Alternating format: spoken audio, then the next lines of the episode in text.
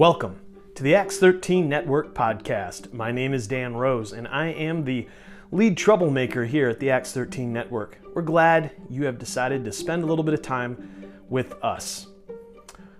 What can you expect from this podcast? Well, hopefully, you will walk away from it learning to love well. That's our heart, that's our hope, that's our desire. We want to try to help people love well by hearing the words of Jesus, learning the works of Jesus, and following in the way of Jesus. So let's get on to this week's episode.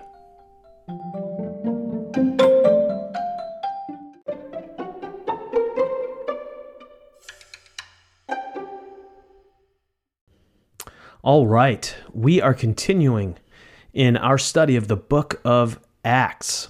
Today, we are going to be in Acts chapter 10. And this might be one of the most important chapters in the entire Bible. It is a critical turning point in our family story. There are a few places where you see things that is just radical, radical moments. And Acts chapter 10 is one of those places. So we're going to look at the whole chapter because it is one continuous story. But we're going to chunk it up and go bit by bit so I'm not just reading uh, for a long time, which might put a few of us to sleep. So we're going to begin here in Acts chapter 1 and verse 10. And it goes like this a centur- uh, At Caesarea, there was a man named Cornelius, a centurion in what was known as the Italian regiment. He and all his family were devout and God fearing, and he gave generously to those in need and prayed to God regularly. One day, at about three in the afternoon, he had a vision. He distinctly saw an angel of God who came to him and said, Cornelius. Cornelius stared at him in fear. What is it, Lord? he asked. The angel answered, Your prayers and gifts to the poor have come up as a memorial offering before God. Now send men to Joppa to bring back a man named Simon who is called Peter. He is staying with Simon the tanner, whose house is by the sea. When the angel who spoke to him had gone, Cornelius called two of his servants and a devout soldier who was one of his attendants. He told them everything that had happened and sent them to Joppa. All right, so uh, we start with this little bit of background and with this guy named Cornelius, who was a Roman centurion, and he was part of what was known as the Italian regiment. Now, we don't know much about this Italian regiment. We, we don't really know what it was. We have no real records of it. Uh, and um, and there is uh, there's no record of the Italian uh, regiment having been in Joppa. So there's just just not a lot of info. What we can assume is that it was comprised of people who were Italian. I know that's a shocker, right? But that's that's just kind of what we've got at this point. What a lot of scholars think is that Cornelius may have been retired. He was probably a retired military leader, leader, and uh, and so we and, and so we get we get this little bit from him. Uh, now, one of the guys that he sent was a soldier. Uh, it was and, and he was a devout soldier, and so this guy might have been his personal assistant, like an attendant or a secretary. Uh, he was he was the guy that Cornelius probably sent for you know on his dispatches and, and did all those kinds of things. Um, so for me, uh, what this tells me is that in the words of the great theologian Ron Burgundy, Cornelius was kind of a big deal. And uh, so uh, what we what what else we learn about him is that he was a God-fearer. Uh, and so he was probably somebody uh, who may have converted to Judaism. At the very least, he was a believer in the God of the church, the God of the Bible. Uh, and that's that's what we know. Um, and so what he saw in the church was uh, that that he that, that he, he he he saw in the churches he wanted to help them and he was somebody who had helped before he was somebody who gave generously he was somebody who prayed and uh, so cornelius was devout and his family was devout. He had led his family into a faith and a belief in the God of the Bible. And uh, and so then he has this vision, right? An angel shows up, and we know it was an angel because uh, you know it it uses uh, it uses this this phrase, um, you know that that Cornelius stared at him in fear, and uh, so this this fear thing tells us that it was definitely an angel because remember, angels uh, were not cute little chubby babies with wings and diapers. They were awe inspiring. And so he was afraid. And the angel gives him some instructions and gives him some guidance, guidance. And so, uh, so that's, and so that's, you know, that Cornelius sends, sends out uh, his servants and this devout soldier uh, because he's going to do exactly what, what this uh, angel has to say. So now we, we pick up the story here in verse 9. About noon the following day, as they were on their journey and approaching the city, Peter went up on the roof to pray. He became hungry and wanted something to eat, and while the meal was being prepared, he fell into a trance. He saw heaven opened, and something like a large sheet being let down to earth by its four corners. It contained all kinds of four footed animals as well as reptiles and birds. Then a voice told him, Get up, Peter, kill and eat. Surely not, Lord, Peter replied. I have never eaten anything impure or unclean. The voice spoke to him a second time. Do not call anything impure that God has made clean. This happened three times, and immediately the sheet was taken back to heaven. While Peter was wondering about the meaning of the vision, the men sent by Cornelius found out where Simon's house was and stopped at the gate. They called out, asking if Simon, who was known as Peter, was staying there. While Peter was still thinking about the vision, the Spirit said to him, Simon, three men are looking for you. Go get up, so get up and go downstairs. Do not hesitate to go with them, for I have sent them. Peter went down and said to the men, I'm the one you're looking for. Why have you come? The men replied, We have come from Cornelius, the centurion. He is a righteous and God fearing man, who is respected by all the Jewish people. A holy angel told him to ask you to come to this to his house, so that he could hear what you have to say. Then Peter invited the men into the house to be his guest. So, um, so you have you have Peter. Uh, he's you know we find out here uh, that Peter was a good Jewish observant Jewish boy. Like he was just a he was a good Jewish boy. He's never eaten anything unclean. And he has this vision where, from what we can tell, God or the Spirit, probably not an angel because he wasn't afraid, lets down this sheet and it's covered with all of these animals and reptiles and birds. And Peter's response makes it seem as though everything that was on that sheet was unclean. Where, you know, there, there are things in the Old Testament law that were not to be eaten, right? And so maybe there were a whole bunch of pigs out there and, you know, whatever else. Yeah, and and just all this unclean food. And the command is rise, kill, and eat. And Peter's like, oh, heck no. I am holy. I am clean. I am kosher. I am not doing that. No way. And it happens three times. Three times. This this this thing, like, you know, this is pretty symbolic. You know, this completion, this number of three, um, all that kind of stuff. You know, there's three days of the resurrection, three people um, that uh, yeah, there, there's just three three people the Trinity. Three like there's just there is three three people on you know there's there's Jesus and the two guys on the cross. There's p- three people on the cross. There's three. Uh, Peter denies Jesus three times. Three is a big deal. It's not, and so it's this. So it's it's not like this just a small deal that it's three. Three is this number of completion. He is completely um, being challenged here. And uh, so this is a nice image, and he's pondering and he's wrestling with this, trying to figure out because why, why would God tell? He's probably thinking, why would God tell me to eat stuff that's that's not that's not kosher? Because the scriptures clearly say, do not eat this. I mean, we can go back into Leviticus and check out what the food law was. They, they are they are clear as day. Don't eat them. It's an abomination. Don't eat that. It's a sin. Don't eat that. Don't eat that. Don't eat this. It's unclean. It makes you impure, and there is no doubt about it.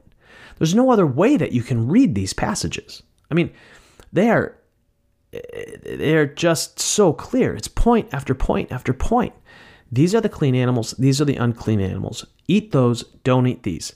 There's no doubt, there's no question. It is what it is. And yet, here's the divine, or we're assuming the divine, we're assuming it's God's voice saying, Rise, kill, and eat, in contradiction of what is clearly stated in the scripture. So you can imagine if you were in Peter's shoes, you've never eaten any of these things. You've never had a nice, tasty, crispy slice of bacon. You know, you've never had just a delicious, tasty slice of Hawaiian pizza, right? You've never done it. You've never had ham. You've never had bacon. You've never had pork. You've never eaten anything that was unclean before. Not a thing. And he says, Do it. Eat it. What? Why? I mean, it would have sent, if we were in Peter's shoes, it would have sent our minds spiraling too. It wouldn't have made any sense to us, and us, just like Peter, probably would have been puzzling at it. We probably would have been wrestling with it. We probably would have been just like Peter, wanting to sit there and trying to figure it out. Why is God contradicting himself? The scriptures are clear on this matter. It is settled, it is decided. There's no doubt about it. There were no rabbis debating the, at the city gates about whether or not you can have bacon. It, it is just it just it was done. It was there was no subtlety here. And so now, so then these guys show up. And so we uh, so we pick up the story there. And uh, says the next day, Peter started out with them, and some of the believers from Joppa went along. The following day, he arrived in Caesarea Cornelius was expecting them and had called together his relatives and close friends. As Peter entered the house, Cornelius met him and fell at his feet in reverence. But Peter made him get up. Stand up, he said. I'm only a man myself. While talking with him, Peter went inside and found a large gathering of people. He said to them, You are well aware that it is against our law for a Jew to associate with or visit a Gentile. But God has shown me that I should not call anyone impure or unclean. So when I was sent for, I came without raising any objection. May I ask why you sent for me? Cornelius answered, Three days ago I was in my house praying at this hour at three in the afternoon. Suddenly a man in shining clothes stood before me and said, Cornelius, God has heard your prayer and remembered your gifts to the poor. Send to Joppa for Simon, who is called Peter. He is a guest in the home of Simon the tanner, who lives by the sea. So I sent for you immediately, and it was good of you to come. Now we are all here in the presence of God to listen to everything the Lord has commanded you to tell us.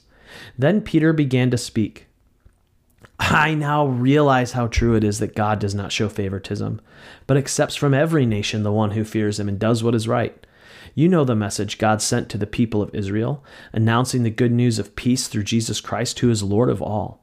You know what has happened throughout the province of Judea, beginning in Galilee after the baptism that John preached how God anointed Jesus of Nazareth with the Holy Spirit and power, and how he went around doing good and healing all who were under the power of the devil, because God was with him. We are witnesses of everything he did in the country of the Jews and in Jerusalem. They killed him by hanging him on a cross, but God raised him from the dead on the third day and caused him to be seen.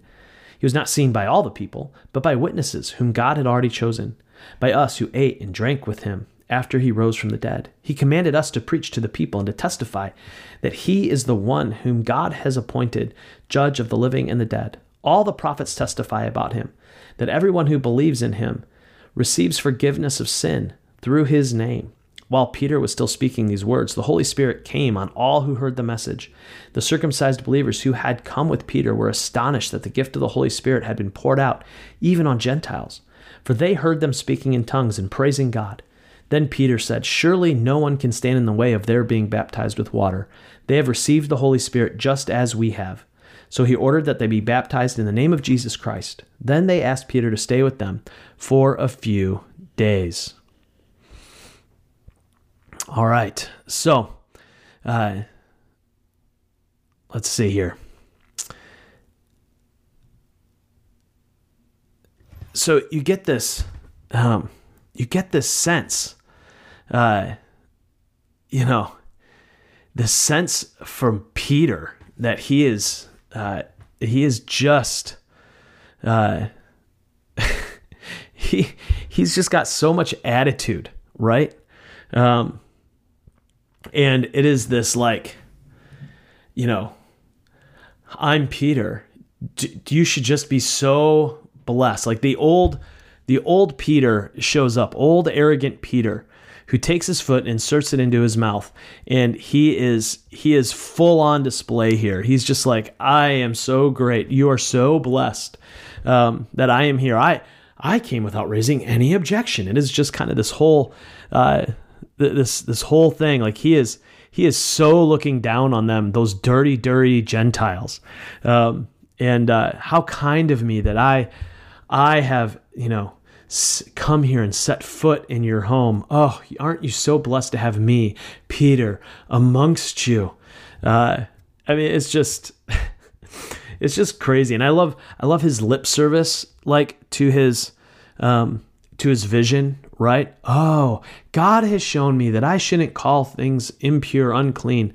It's it's all this all this ego, um, and uh, so as as as he goes on, um, you know, Cornelius is just kind of like, uh, "Yo, I know you're a holy dude, uh, but check this. God spoke to me too." And and then in verse 34, Peter began to speak. And he says, "I now realize. I now realize." Now, this this idea here of I now realize the weight of that word kind of gets lost in translation. This I now realize is probably more akin to something like eureka or as a friend of mine who preached this once one time said, it's like Shazam. It's like this like my buddy Todd has said, it's the old Waller 2x4. It is the old Peter 2x4 right upside Peter's head. After he hears Cornelius tell him, tell him this, it's like God, you know, this, this heavenly 2x4 came down and smacked him upside the head. He's like, oh, oh, now I see. Now I feel like I understand.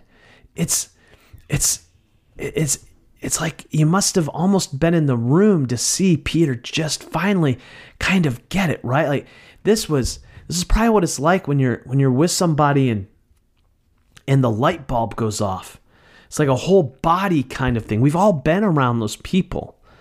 Um, when you're talking to somebody and they're not understanding, and uh, and then all of a sudden they they get it, and it's just like this huge this huge moment. Now I realize, now I see what's going on. How true it is that God does not show favor to anyone, but he accepts from every nation the one who fears him. Like this is this is such a big big moment. And so it's this is just this is so huge because you have to understand in the scriptures up to this point, uh, there was, you know, there, there's Jew and Gentile, us and them. Now, all those all those people who were not Jewish were them. The Samaritan, with the Samaritans, things were mixed up, right? Like they were a mixed group. They were they were sort of us and sort of not us. Uh, we kind of hated them, so we hated them a lot. But but they were they still had Jewish blood. So there was this like but so there was this very clear line between Jew and Gentile and what happens here. And I love the way that that Luke rolls with this. Um, is is he says, you know, so there's some circumcised believers. Uh, the the Jewish guys who were with Peter uh, were just astonished by this whole thing. They were amazed. They were blown away that even the Gentiles got the Holy Spirit. They were accepted by God.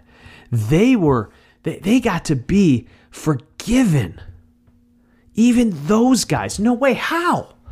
Like, how, how does this happen? They were completely blown away. And so it's this interesting moment.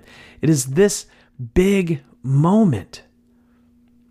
And, and so, like, we've had other big moments. We had uh, stories like, you know, Philip, who kind of did the thing, right? He's um, he's he's doing stuff, and so they sent Peter and John to go and and breathe on the people. Those kinds of little moments. But here, it's it's Peter and this group of circumcised believers. We don't know how many, uh, but there was a group of other Jewish believers that had come with Peter, and so this moment is just so significant. And what's also significant is remember when the Samaritans received the Holy Spirit. Remember what happened there. Peter and John, uh, you know, they had they had they had come down, and. Uh, and, and, and they pray and they had to pray and they and they breathed on them and the Holy Spirit shows up. But here, this is just like Pentecost.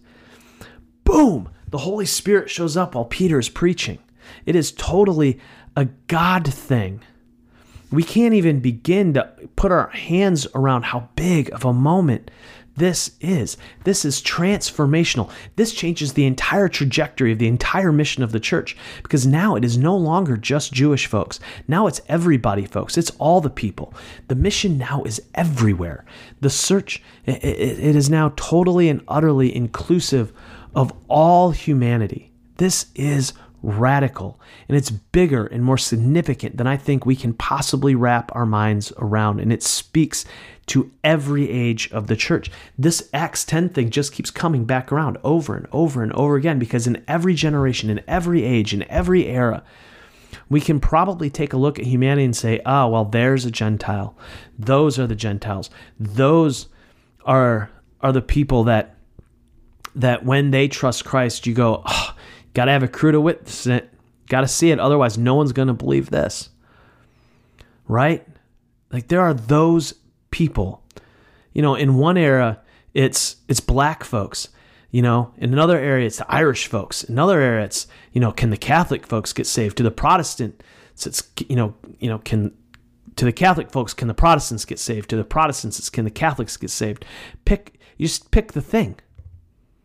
The it it every in every age there is a Gentile. There is some other. And this begs the question who's our Gentiles now? Who is it? Who is the community of people that we're like, oh, yeah, uh, I never know. Like, no way. Like, there's no way that those people are going to get saved. No shot. Like, for instance, I think everybody in this room um, uh, probably knows who Rick Warren is. He was the, the pastor at Saddleback Church, one of the largest churches in America. And uh, you know, and during during one of the, the campaigns, uh, he he had the Democratic presidential candidate uh, to to his church to do a town hall meeting, and he got absolutely lambasted. I mean, he got absolutely rocked by by the conservative Christians because he gave this guy a platform. Now he did the Republican too, um, but man, and, and maybe you've got like one of my favorite authors, a guy named Donald Miller, follower of Jesus. He did a prayer, um, you know, at the Democratic National Convention, and he got hammered. I, you know, so so maybe our Gentile is Democrat, you know, maybe it's Republican. I don't know. Like, who are your Gentiles? Uh, so maybe maybe the Gentiles are, are are the political spectrum. Maybe it's it's on the political spectrum that you find the the us versus them. You know, maybe it's maybe it's homosexuals. There's no way they can't be safe. No way. What?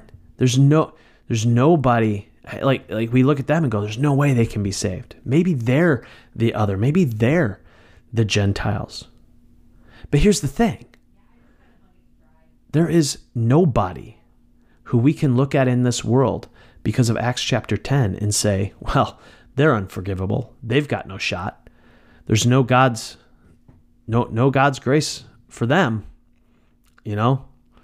Um, because if at, the heart of Acts chapter 10 is the reality that there is nobody outside of God's grace. There is nobody that can run and hide from God's grace. And so, eh, because in, in Acts chapter 10, what we see is that God's grace is available to all, for all, to forgive all. There is, there is no favoritism.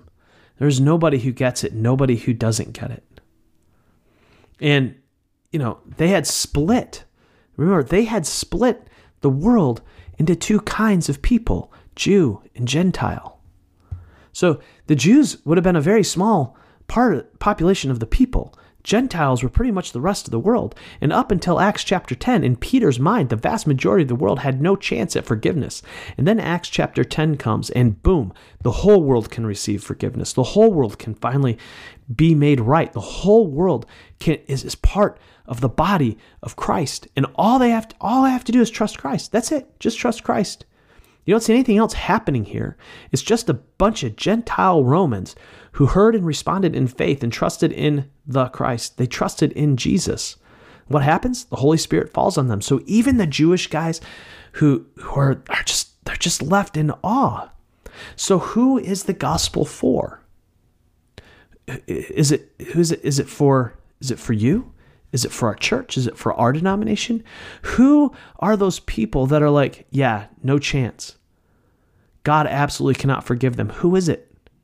I feel like this is the application to like the last five or six sermons, but this is just what's here, and we have to wrestle with it. It is that big of, of a deal.